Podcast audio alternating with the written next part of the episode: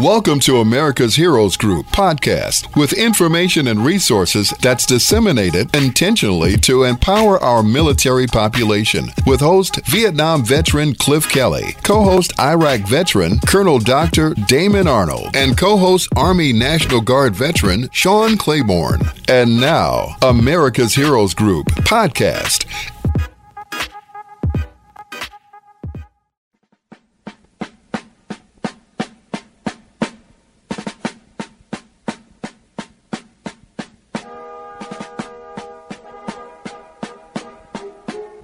Good afternoon. Good afternoon. Welcome to America's Heroes Group on WVON 1690 AM, the Talk of Chicago. I am Vietnam veteran host Cliff Kelly. America's Heroes Group is a live streaming podcast, global platform, radio, print, and digital media broadcast show that empowers change agents through intentionally disseminating information, resources, and referrals to empower our military population. And welcome to America's Heroes Group, our roundtable this week with our partner G.A. Brown, Jesse Brown, VA Works. August is National Wellness Month. I had to change a page there.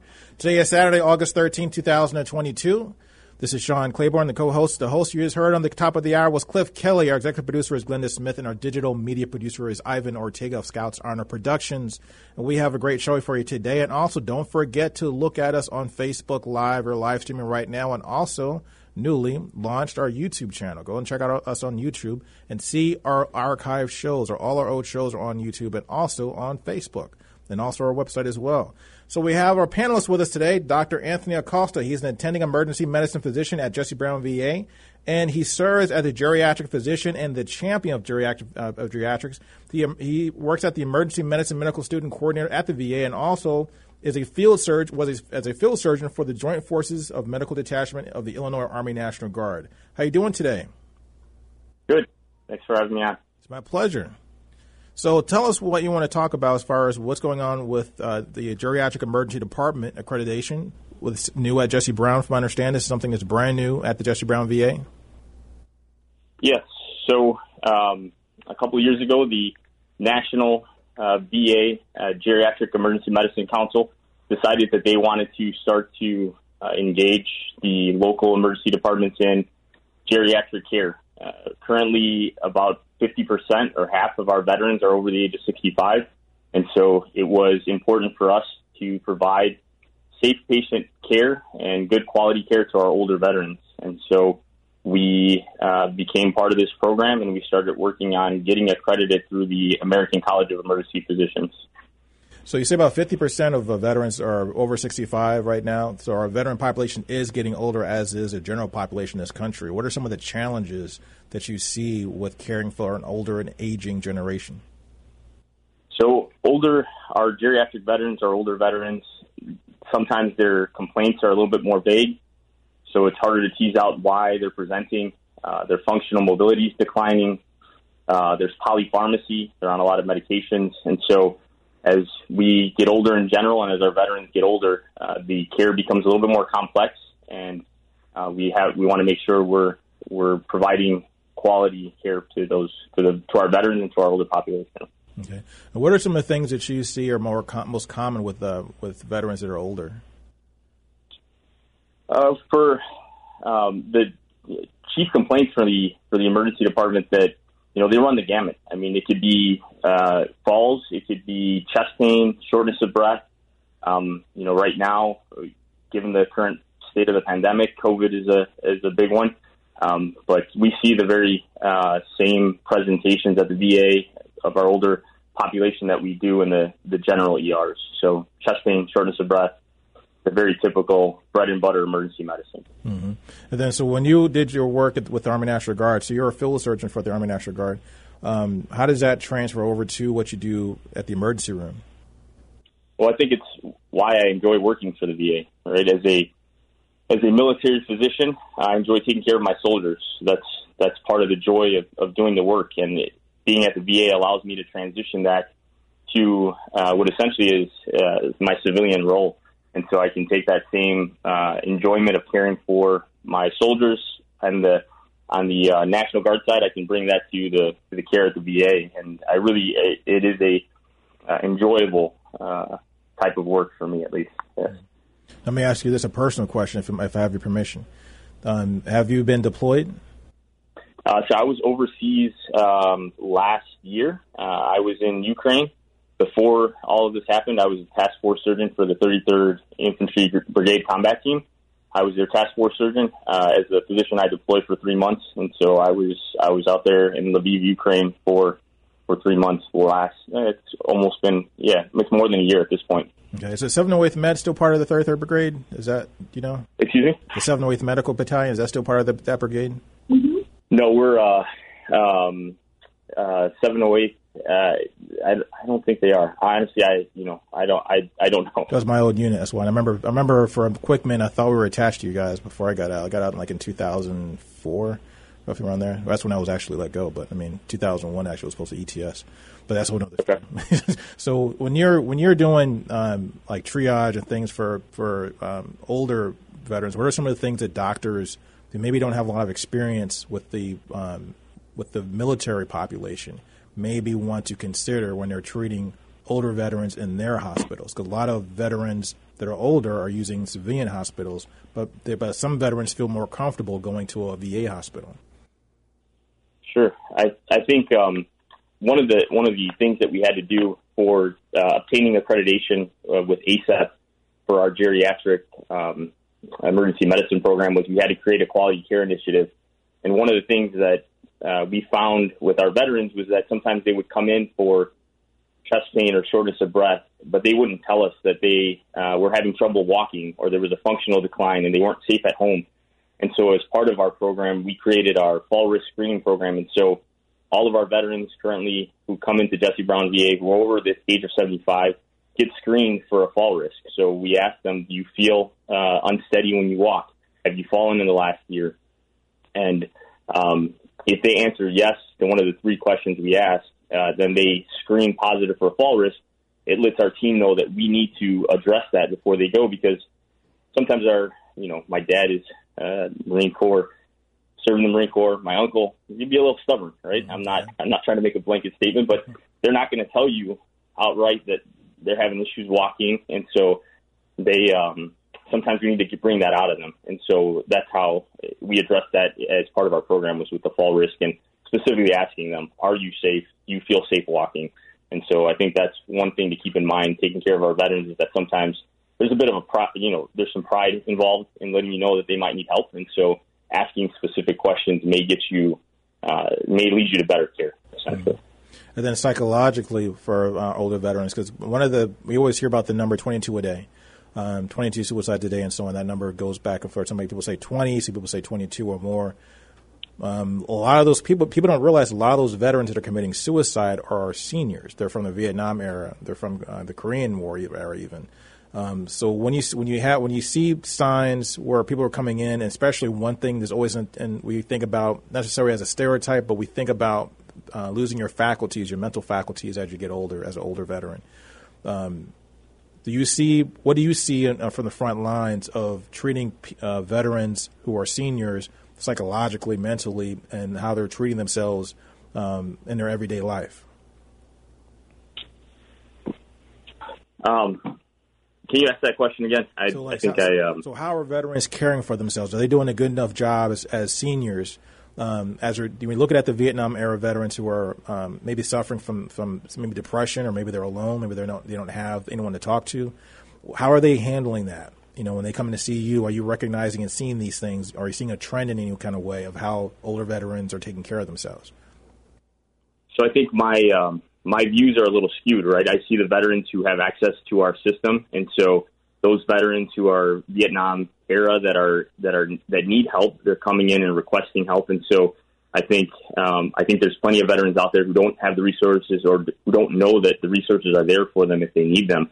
Um, I you know when I see a veteran that comes in uh, who I feel or my teammates feel need uh, psychiatric care, we have care at Jesse Brown 24/7. I can call the psychiatry team to come down and help assess. We have social work accessible.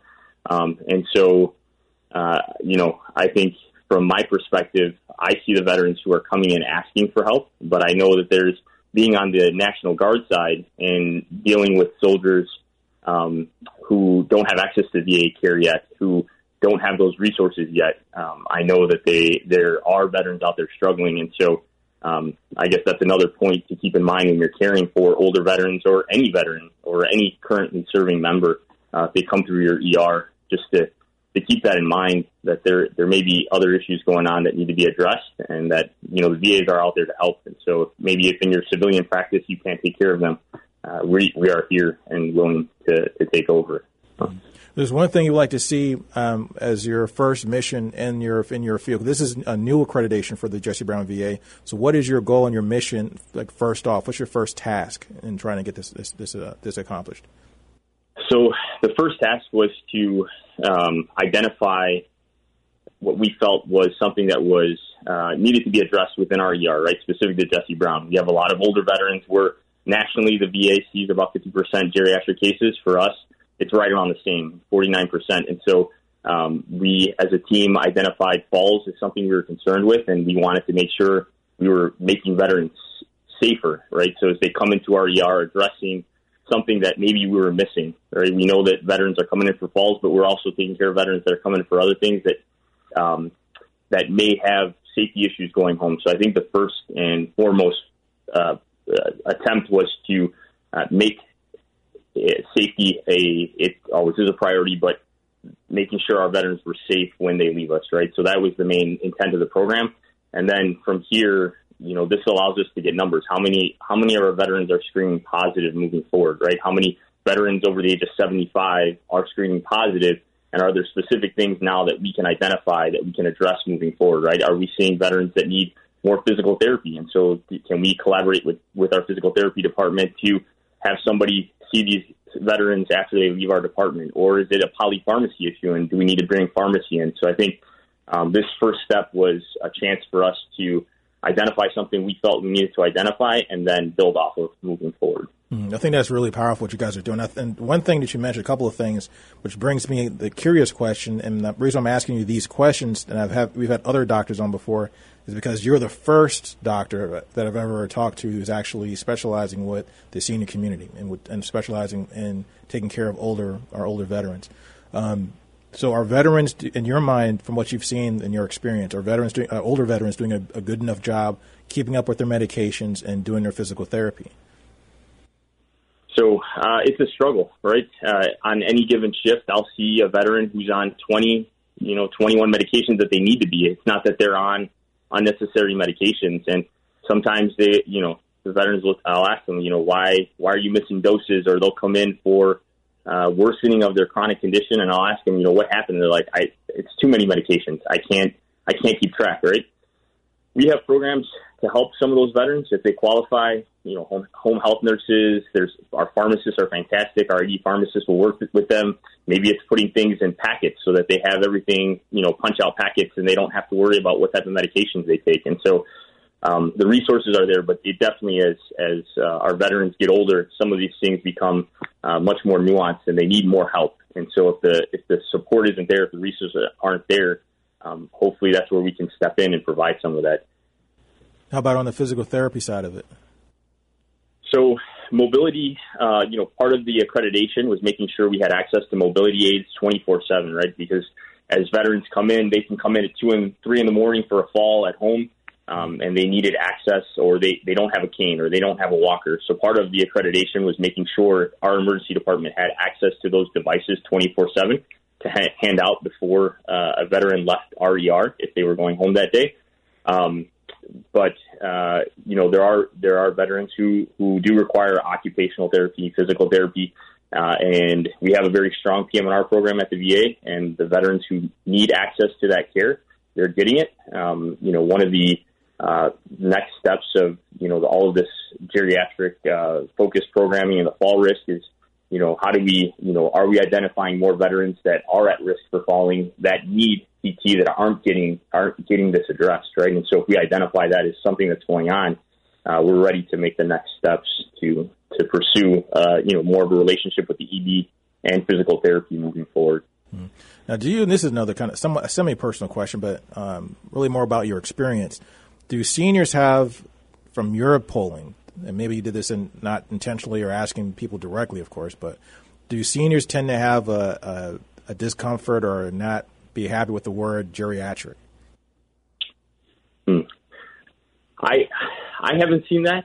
Um, you know, I, I don't typically refer to my veterans as geriatric, right? Mm-hmm. I know I've gone into the room and I've discussed, let's say, chest pain with the patient, and I said, hey, look, based on your age, you're at higher risk, right? You're older, and they're like, no, I'm not. I'm younger, right? They'll they'll correct me right away. They'll tell me I, I'm not. You know, I have I take care of veterans that are in their 80s, 90s that are still fully independent, still driving, right? And so I know they will, you know, they'll they'll take me to task if they don't like a word that I'm using. They're not afraid to tell me. Mm. Uh, but I, I definitely, when I go into a room or I'm talking to family, I don't use the word geriatric. I think that's more of a academic term. Um, you know, I'll t- I'll tend to tell them, hey, you're based on your your risk factors. You know, you being a little bit older is usually how I say it. I would never say, you know, you being geriatric.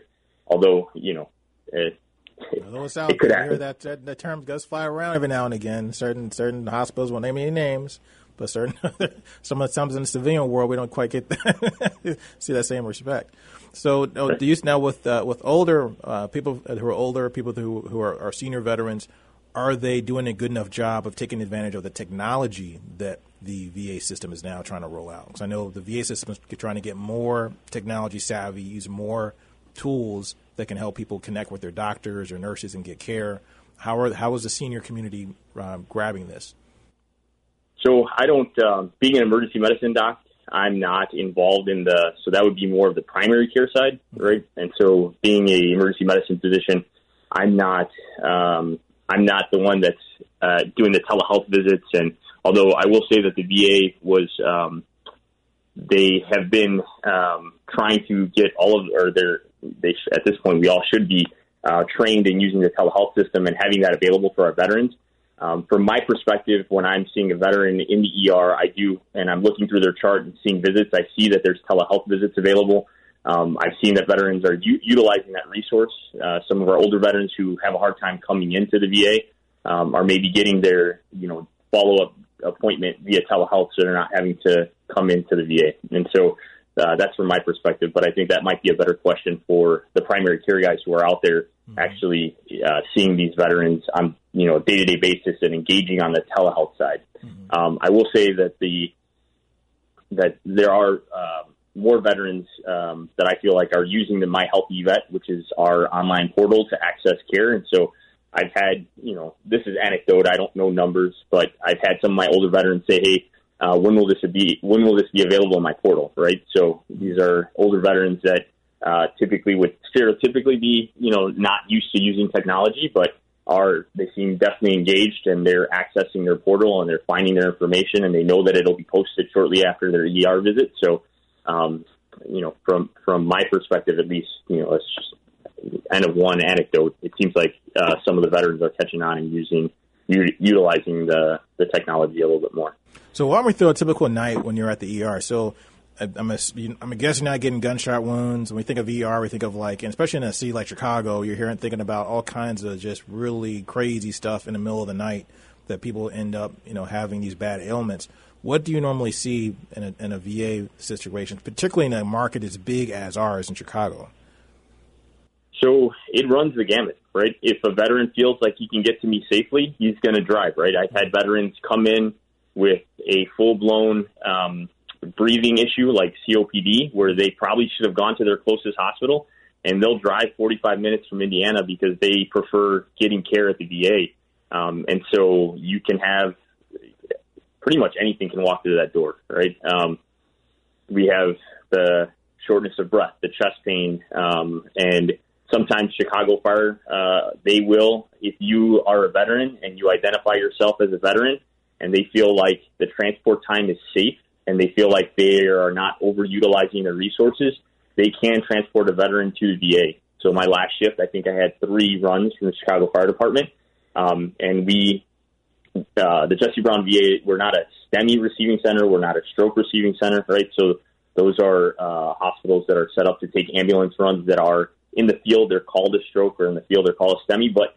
that that doesn't mean that we're not prepared to take care of those things if they walk through the door, right? Mm-hmm. I've had plenty of patients that come in with chest pain that I've identified as a heart attack on their EKG, and we call our cardiology team and they take the patient to the cath lab and they get the same care they would get in any other hospital. Mm-hmm. The only difference between us and any other community um, ER is that we typically care for the adult veteran, right? That's our that's our niche, and so uh, any veteran who walks through that door and identifies themselves and says they want emergency care, they will be taken back to us or to our fast track area, depending on their complaint.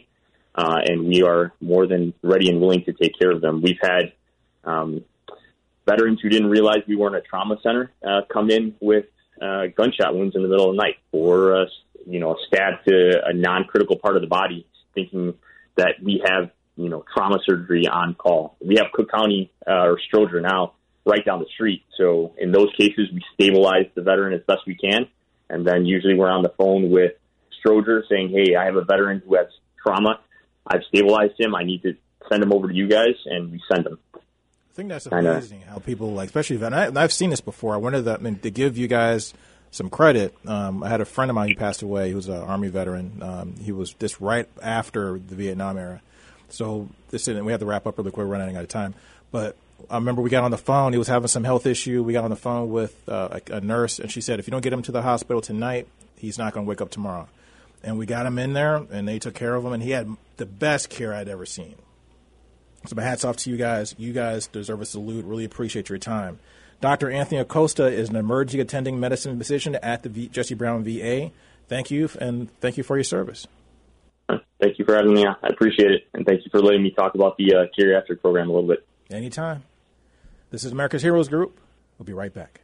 Thank you for listening to America's Heroes Group podcast. Don't forget to subscribe so you won't miss an episode. And for more details, visit americashg.org.